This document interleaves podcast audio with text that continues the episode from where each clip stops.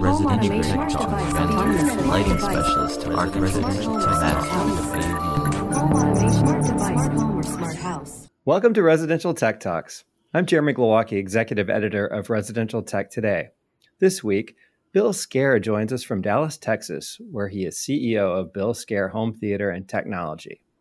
Bill is one of the pioneers of the CEDIA Trade Association and its expo, and a major participant in the custom integration community. He also serves as a, a member of the Trade Association's Global Board of Direct- Directors.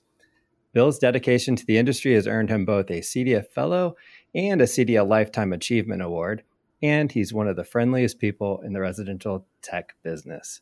Bill Scare, great to see you again. Welcome to the podcast. Always great to see you, Jeremy.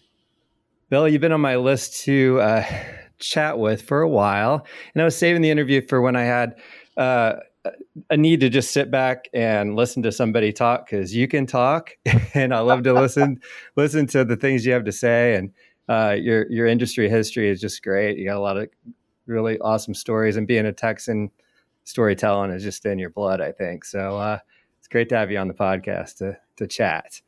Thank you. Looking forward to it. um, we we, uh, we saw each other at CEDIA Expo in, in Indianapolis. We were uh, some of the few that actually were able to make it in. We had so much attrition with the manufacturers uh, dropping out because of the Delta variant, and it, it, was just great to to see you and other familiar faces who were able to to, to make it out and and mask up and be be safe. And and I, I had one of my best moments of the show uh, when when I saw you uh, with your badge, your custom made badge that said "This is me without a mask." So, congratulations right. for the great idea.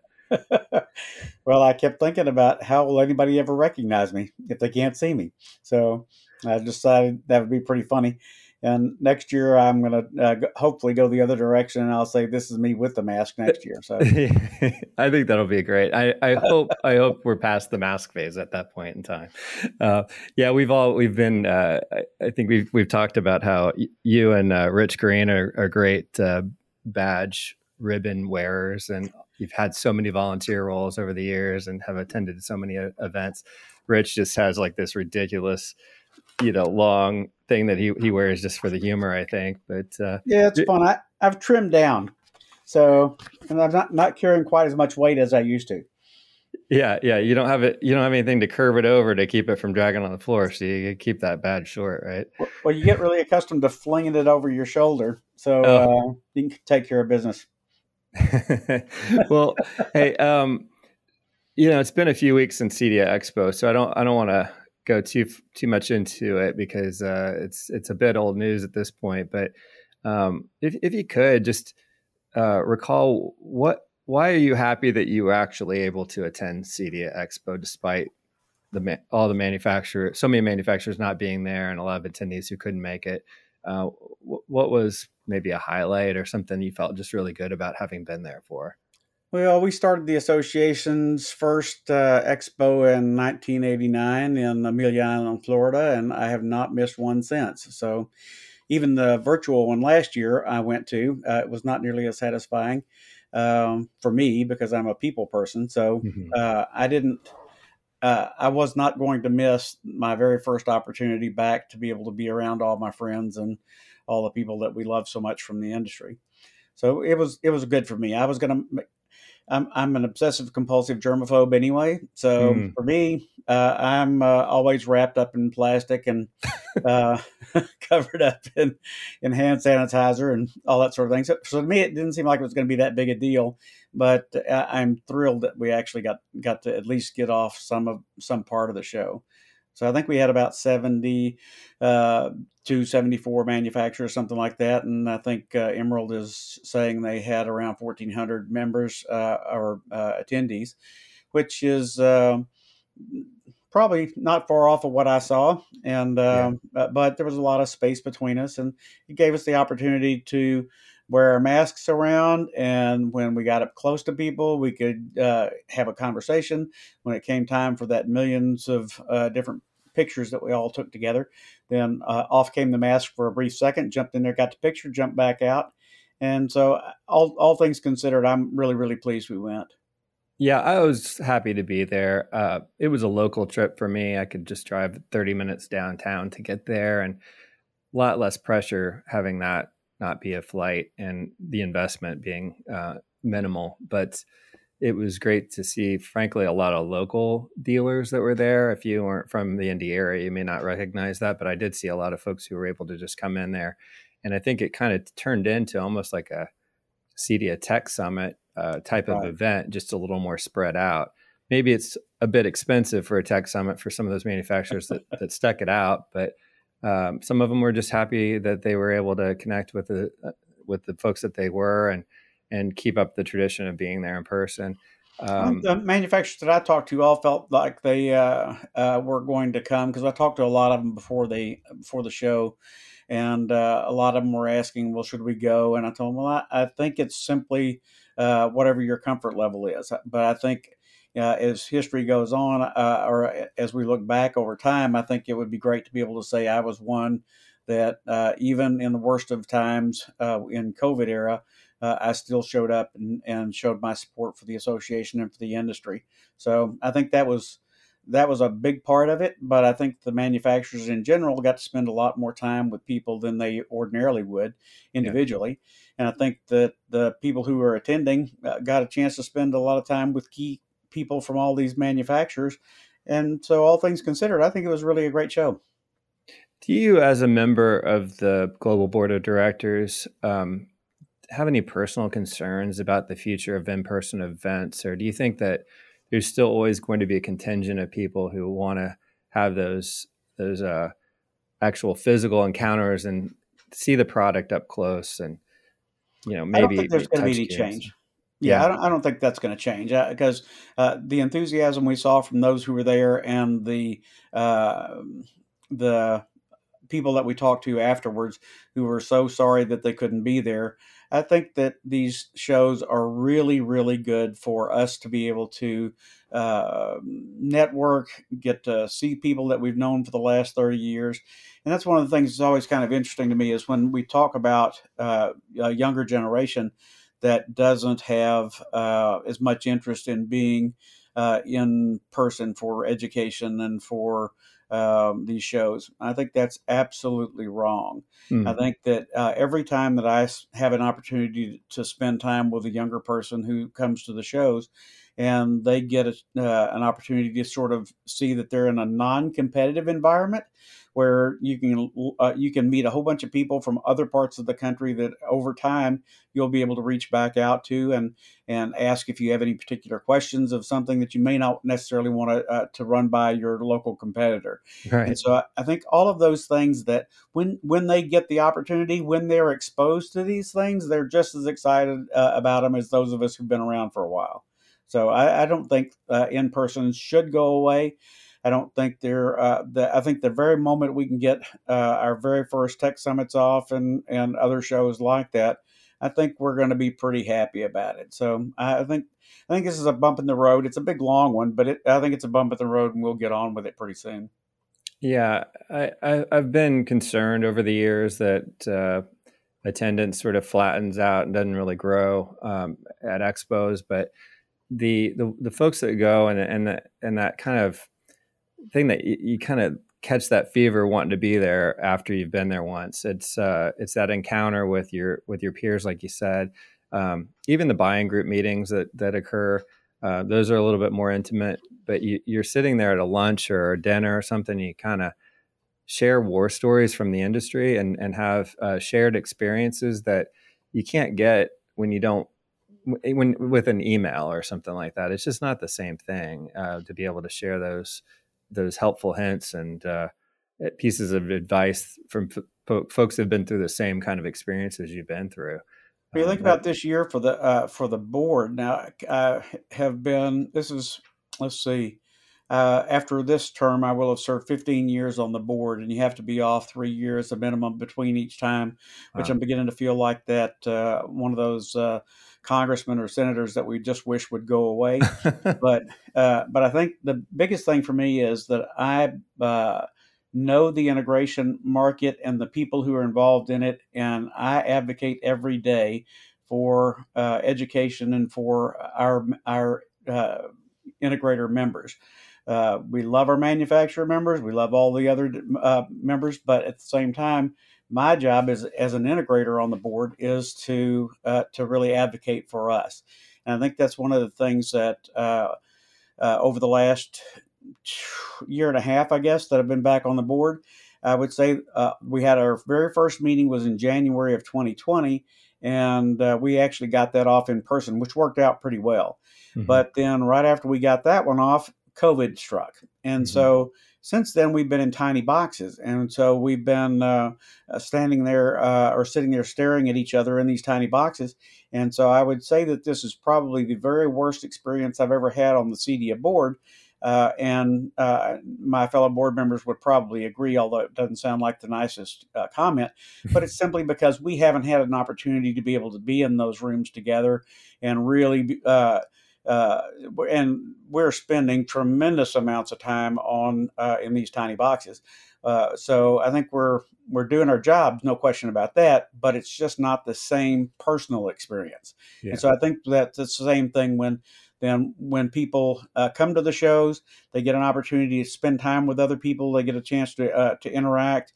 Then they go back, and so, so, I think that's that's the same experience I'm having in the uh, in the um, Zoom and uh, all mm-hmm. the different uh, type of uh, meetings is it's just not quite as exciting, not quite as fulfilling, I think. But uh, but we're we're going to climb back out of this hole, so it's going to be okay. Get give us a little insight into what it's like to attend a board meeting. What what sort of business does a board a CEDIA board cover typically in these meetings, whether in person or virtual? Um, I, have I've been to one in my whole career. I've only been to one. I was invited specifically to it here in Indy, and uh, it wasn't the entire meeting. I, I, was there for part of it and in and out for different things that I couldn't really be privy to. Uh, I'm I'm on an HOA board. I'm president of HOA, so I know how those meetings go. Um, but what without having the expo as part of the responsibility of the association now, since it's owned by Emerald, um, are you mostly talking about educational opportunities then and other membership type uh, uh, benefits, or, or, what would you typically cover?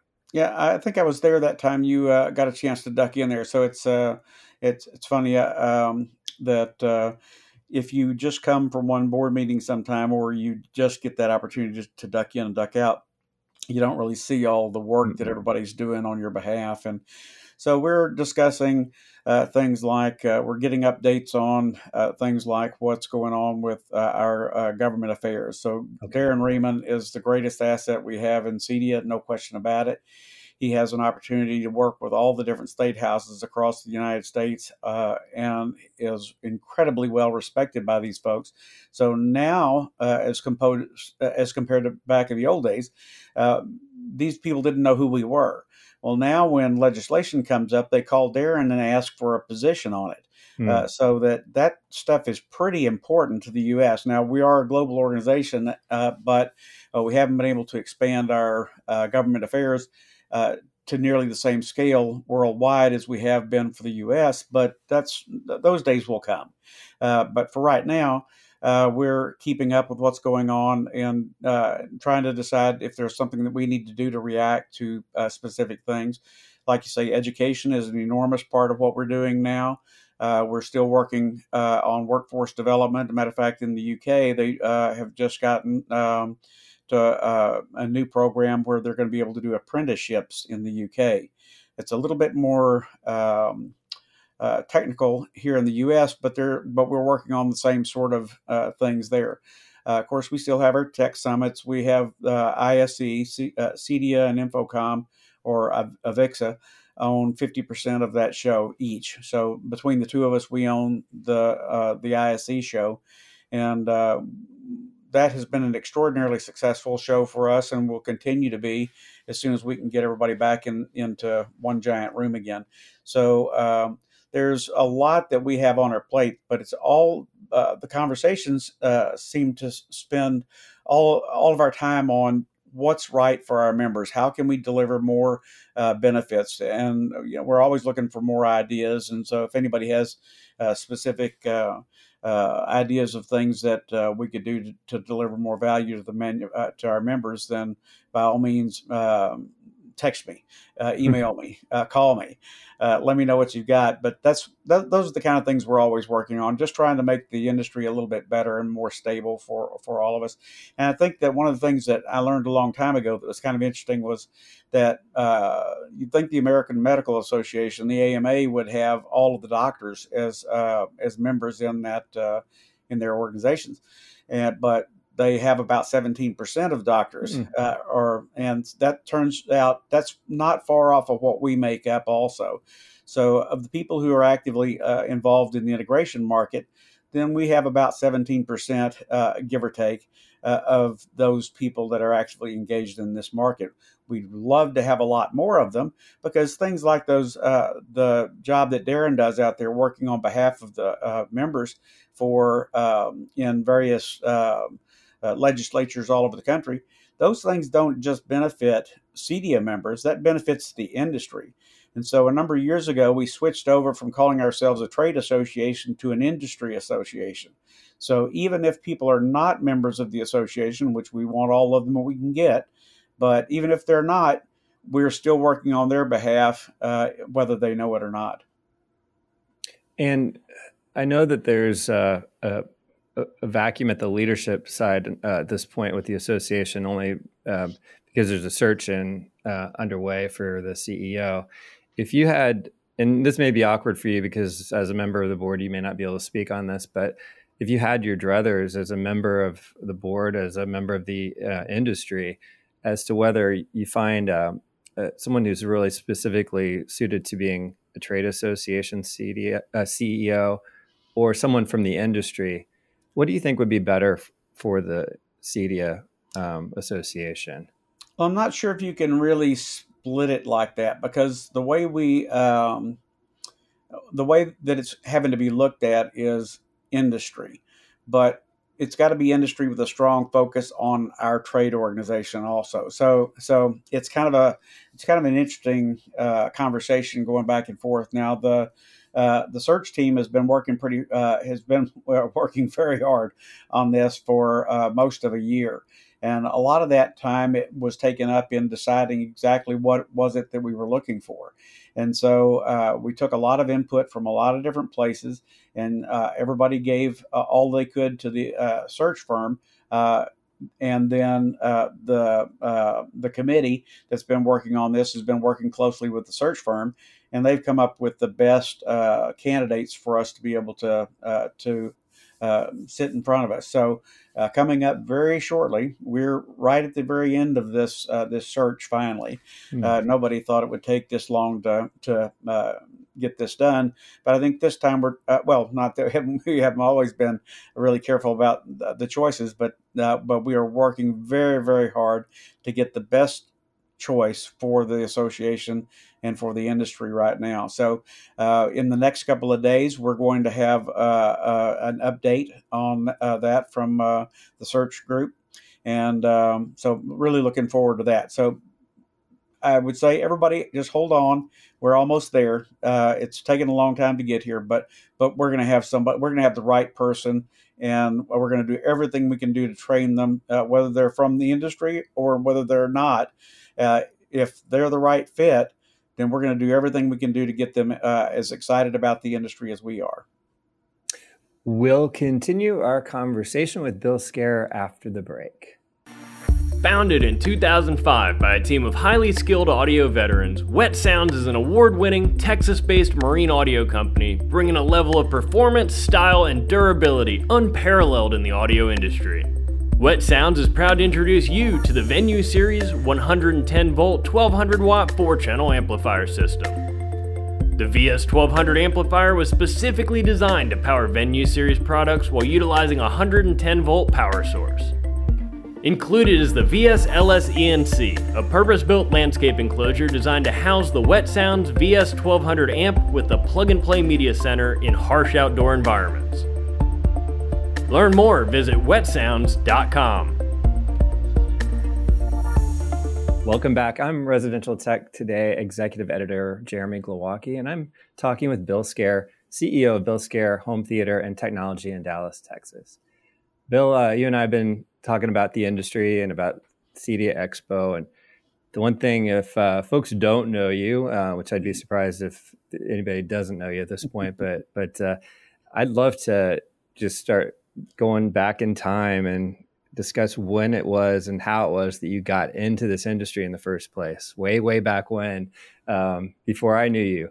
Uh, what what was that step um, coming out of? Uh, were you in the Air Force? Was it yes. the, in the military? Okay, so you're in the yes, Air management Force. analyst.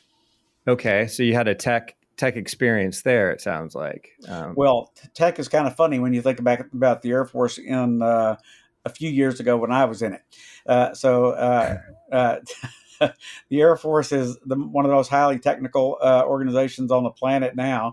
Uh, but even back in the day, we had uh, a lot of incredible firepower, but uh, we didn't have computers back then.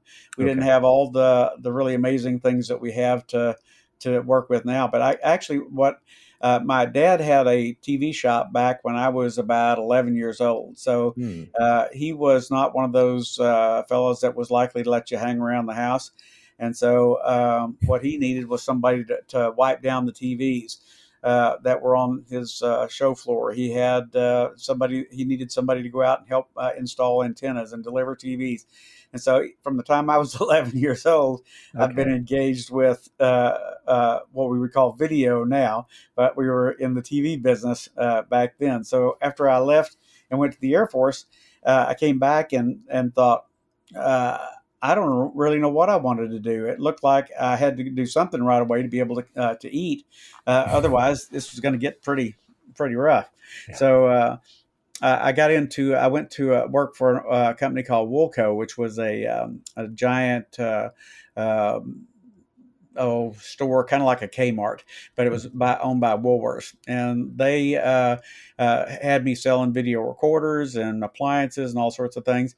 And what we feel uh, figured out pretty quickly was that people were not able to um, to install them and they weren't able to run them because it was such an interesting different technology. You know it's kind of funny i tell people you push the tape in you push the top down uh, and uh, then you go in there and um, you turn that varactor dial to whatever channel you want and you push those two big buttons but uh, it escaped people. They, mm-hmm. they really didn't get it. And so we started doing video recorder installations for about $30 um, and uh, so what we would do is go out and show them how to use it and install it, and and that was uh, pretty great until we found out that most people didn't have antennas that were worth a flip. So we started into doing television antennas, which led us to satellite dishes, which led us to uh, audio, which led us to all of these things, lighting control and motorized shades, and uh, all these things that have come along over the years have just been uh, uh have allowed it to be the most creative and exciting industry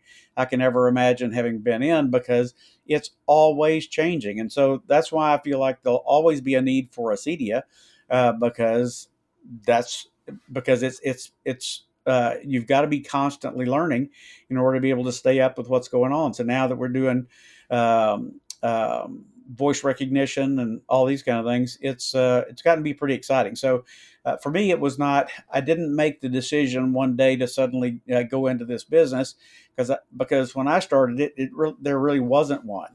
Okay. And so um, we'd been in business for about ten years when uh, when CEDIA came along, and when we got the opportunity to, uh, to start CEDIA. Uh, uh mm-hmm. So Tom Doherty and uh, and Chris Stevens were really the the the big uh, movement uh, toward this.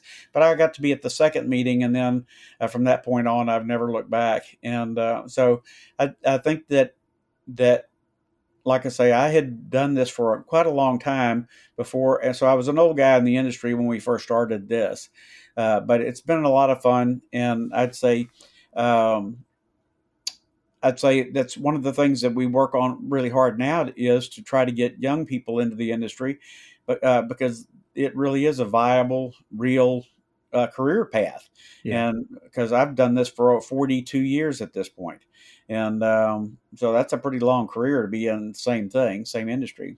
Well, yeah, it's it's treated you well apparently, and uh, one of the things I always hear about and um, have have shared with you as well it were the famous barbecues when CEDIA would be in in the Dallas uh, downtown area, and you you lived nearby and could could host folks and have uh, have barbecue. So um, yeah, that was kind of fun because in '92 they had uh, uh, we'd just come to Dallas for the first time, and and that Frank White uh, character uh, was sitting at a table at the Flamingo Hilton, I think it was, in one of those clamshell uh, booths, and that was saying, "Hey, you uh, CEDIA is going to be in Dallas next year. Why don't we have a big party at your house?" And I was thinking, "Well, that'd be fine." And he said, maybe we could do a couple hundred manufacturers. Well, that was cute, but we ended up with about 1,100 people over at the house uh, wow. the first time. and uh, so, and it was such a great success in 92 that we decided to do it again in 93. And we ended up with 2,100 of our closest friends over for dinner. And, um, and so we then we rented an old ghost town the next year in 94 uh, uh, um, and in 94 we had about 3600 people come and we did insane things like we had a helicopter flying alongside the buses that was uh, um, it was had a signboard on the side that flashed welcome to dallas cedia we had uh, a 10 piece brass band. It was Bill Tillman that used to be the lead sing, uh, saxophonist for Blood, Sweat, and Tears. Mm. You know, we had, uh, we made our own casino and printed our own money. We did all kinds of crazy things. And the, and the, the Runco quad stack is what everybody always talks about is that those four projectors that we sync together on a 25 foot screen that um, that was really a big deal. So yeah, that was that was pretty crazy. So we we thought, okay, 95, somebody else will do one. Well, nobody did. So in 96, the last year we were in Dallas, then uh, I decided, all right, I got one more in me. So we uh, rented Old City Park in downtown Dallas, and we had um, about 4,500 people come.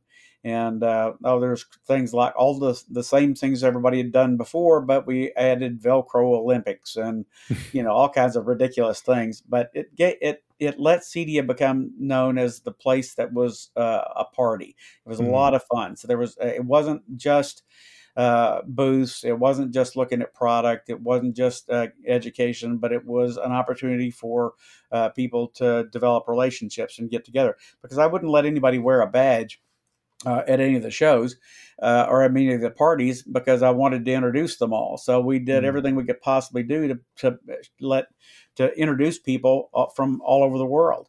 And uh, I still have a bottle, interestingly enough, of uh, sake in my refrigerator that uh, a gentleman from Japan brought over in '92 because he was so humbly uh, uh, pleased and impressed that I had invited him to my home for a party that he brought me a bottle of sake that I've never wow. opened. Oh, that's sweet. Well, so, uh, unfortunately, cool. unfortunately for me, uh, your last party was the first CEDIA that I attended, so I wow. I wasn't privy to that, but uh, I got all the stories. But what I did get to experience was when you created the the um, famous, infamous, whatever you want to call it, fly-in home theater um, oh, yeah.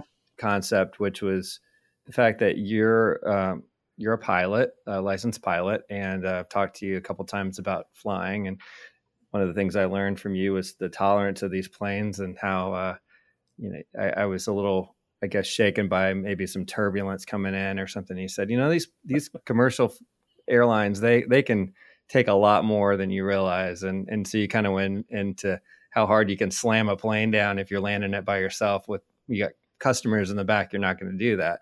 And and ever ever since then, I've felt so much more comfortable flying. so thank you for that. But back to the fly-in home theater, you had a, a, a hangar out uh, at an airport there um, in Dallas, where you also had a theater demo space that you could fly in uh, customers who had their own planes. I guess is that right. the concept there? Well, we did. We had uh, two airplanes that we flew. Uh, one that was more for uh, landing on unimproved strips at ranches and things like that, where we uh, did uh, projects, and we could do a service call in, uh, you, you, know, in an hour and a half or something to South Texas instead of having to uh, drive for six hours or something mm. to get down there. We'd uh, just take a, a, quick flight down, take whatever we needed with us, and we would uh, get the customer back up and running and away, or add the new equipment or whatever we needed to do. So that was pretty great. And then we uh, were lucky enough to have uh, been contacted by uh, the fellow that used to be president of Walmart uh, Jack Shewmaker many years ago, and uh, he passed away several years back, which was uh, tragic. But he'd been a customer for over 20 years, mm. and uh, he liked us because we could be from our office here in Mesquite, Texas, outside of Dallas, uh, all the way to his place uh, in Bentonville, Arkansas, in an hour and a half. Wow. And so it was difficult to get to the other side of Dallas in an hour and a half, much less to Bentonville, Arkansas. Sure. But uh, so what what happened with the uh, fly-in theater was uh, we had purchased a few large uh, hangars at the airport, and um, and so uh, Cat came along, Brian Barr and and uh, Michael Barr, and they wanted to do some really ridiculous theater. So we built what would be over a million dollar theater in our hangar uh, at the Mesquite Airport. And so um, it took me about nine months. And I'd done a lot of theaters uh, before that. And I'd done a lot of cat theaters before that. But I'd never gone as far as we went with this one and so we spent uh, we had 15,000 pounds of steel in it. Mean, it was just the whole thing was just uh, so over the top. But it, uh, but what it did give us was uh, an extraordinary uh, look at what it takes to really do a great uh, home theater. Mm-hmm. And so that uh, there were 75 drivers in there. Uh, it was uh, you know every there. It took six uh, computers with microphones every place, and and several days for us to be able to tweak that thing in after we finally got it all done. But we learned so much from doing it. So instead of trying to figure out how we are going to sell that many theaters to to, uh, to, every individual customer, we decided to open it up to anybody that was at that time uh, more than hundred miles away from us. Mm. And hmm. so we had people coming from Austin and from all over the country that would uh, fly their customers uh, in, uh, and we would do a, a half an hour, I mean, a half of a day session, morning, afternoon, or evening session and we would just uh, explain to their builder, architect, designer, and and the and the family what it is a home theater should be like and what it took to actually create something like that. And so people would pay us four thousand dollars a session uh, for me to do my presentation on all of the stuff that was in there, but we weren't really trying to sell specific equipment as much as we were selling the concept of what it is that, that their rooms could be. So as it turned out, most of the theaters uh, built uh, uh, after people had visited there were 400,000 and up because they really understood what it what it took to create that sort of a, an experience. And that that's really what it is. It's an experience. Yeah it was quite an experience for sure. I loved it. Um, now in, in recent years you have you've, you've kind of changed uh, career paths a little bit you're um, you're obviously running what i said bill Skaer home theater and technology um, you're you've done some um, some sales rep uh, work in the past as well, correct? You've kind of well, what I've done. So after I sold the company in um, um, 2014, uh, I had uh, a little money in my pocket, and so I decided to invest in a couple of different companies, and, uh, and then I took over. Uh, uh, another manufacturer when they were bringing, kind of resurrecting a, a manufacturer, and uh, I did everything from design their uh, their programs for returns to shipping to I mean everything. We started with nothing. We at, we had a fully functional company after uh, a year worth of uh, a lot of hard work, and so uh, I've also helped a number of companies in the meantime with. Um, uh, on a consulting basis, helping them uh, get their products in front of a lot more people and so that that has been actually a, an awful lot of fun and has given me an opportunity to be able to really know a lot more um, a lot more of the industry. Um, so uh, now what I do is I still am I still juggle a lot of different uh, companies and helping other people get in this business. But now I've have uh, start well uh, seven years ago i started another company uh, that was the bill Skaer home theater and technology just to be able to do smaller projects okay. because a lot of the projects that we used to do were, were three and four year long projects, and Mm.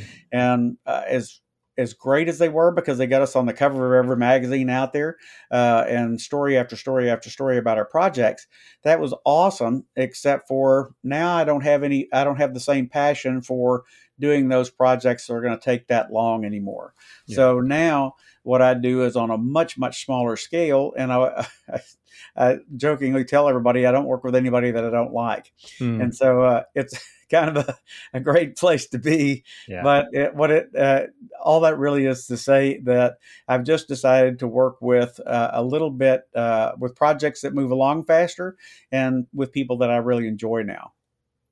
we we uh we're talking a little bit obviously the beginning about CEDIA Expo. It wasn't the best place to see trends or observe technology trends this year just because the lack of companies there. But with you still working on these projects and being a member of CEDIA's board and observing everything, wh- where um, are some of the trends that you're looking at in either in your projects or maybe just colleagues that you know in the industry who are doing things? You mentioned voice control earlier. What are some of the other developing product uh, technology uh, trends that you you can kind of say are, are, are making an impact or maybe Well, there, potentially? there are a lot of things. there are a lot of things out there that I think are, are very valuable for us. And and uh, when we started doing lighting control, it was uh, gosh in the '80s. So uh, so it's really interesting to see where we are with lighting control nowadays, but because it's something that is wildly more attainable. Uh, uh, for my private, uh, my previous clients, they had to be the uber wealthy to be able to afford uh, projects like what we did for their lighting control. And to be perfectly honest, when I first started doing it, I was not all that. Mm, I wasn't sold on it as much, and so uh, one of the manufacturers said, uh, "Here, I'm going to give you this great uh, price." But uh, I, you got to have this in your home. Hmm. So once I put it in my own home and started living with it, I can't even imagine how anybody could live without lighting control anymore. But so lighting control was a big part of it. But what we weren't, uh, the, there was a, always a missing piece in there, and that has been the fixtures. And so we had to to rely on uh, designers uh, or electricians or others. Let's just say others to go find uh, the light fixtures that we were ultimately going to control. And so, what that led to uh, is a situation where you end up, you could have some uh, flickering and different situations where the um, the lights don't, uh, they weren't well, they've come a long way now, but they weren't very good at dimming. And Mm. so now dimming is such an important part that uh, that uh, we're able to to marry up the appropriate light fixtures with the appropriate lighting system and the lighting scheme that you want for whatever room that you're in. So so now that manufacturers and there were a number of lighting um, um, manufacturers there that were showing um, the fixtures. And I think that's been one of those things we've been missing for a while. Yeah. And now that we've got that, I think that's going to uh, really help our industry quite a lot. Uh, the motorized shades, when they came along, that, that was another one of those things that was uh, was uh, exciting and new. But now it's just sort of a part of what we do. And so if you're not doing shades uh, in uh, every project that you're involved in, then you're missing out on uh, offering a, a really great experience for your customers. So and now, as we begin to tie all those things together, so whether it's shades and lighting and audio and video and home theater, all of those things now are getting to the point where we can do a lot more about um, about uh, artificial intelligence, if you will, Mhm. um, to be able to get voice control that actually works. And so, the uh, name who uh, I will not say uh, that's right above me. Uh, Mhm. and others, and uh, and like Josh AI's product and that sort of thing. Uh, there there are a lot of differences between them. And things that we have to kind of remember is those things that we're buying from our uh, Amazon and uh, Mhm. and all, all the other places that are out there that that, that voice control is coming in. Uh, uh, those a lot of those things are not very secure. Uh, so yes, we can integrate with them if we need to, but uh, I think that what's coming and what's uh, a big part of like what Josh does is they're not putting all of their um, all of your private information out on the web. Mm-hmm. and you don't they don't have an open mic into your uh, into your pr- most private moments. Right. Uh, so I think that's that's one of the things that that I noticed uh, also at the uh, was that Guard Dog I think was the name of the mm-hmm. Uh, the company that was uh, there that a, a, number of our industry folks have been working with though, them to um, on more internet security and so so all the integration in the world that we do is great unless it's open to the whole world. So I think the fact that it, that people like Josh and Guard Dog and a lot of others are out there working to be able to make your uh, your home automation system, your smart home, if you will, uh, more secure for you and your family. I think that's that's a really great trend that I'm seeing a lot of right now. Well, great. Well, I, hey Bill, I really appreciate your time today. It's been been awesome catching up and uh, getting to know your career a little bit better. And uh, I know that uh, anytime you see anyone in person, you're happy to give them uh, some some sage advice on on things that you've experienced and stuff that you've seen. So.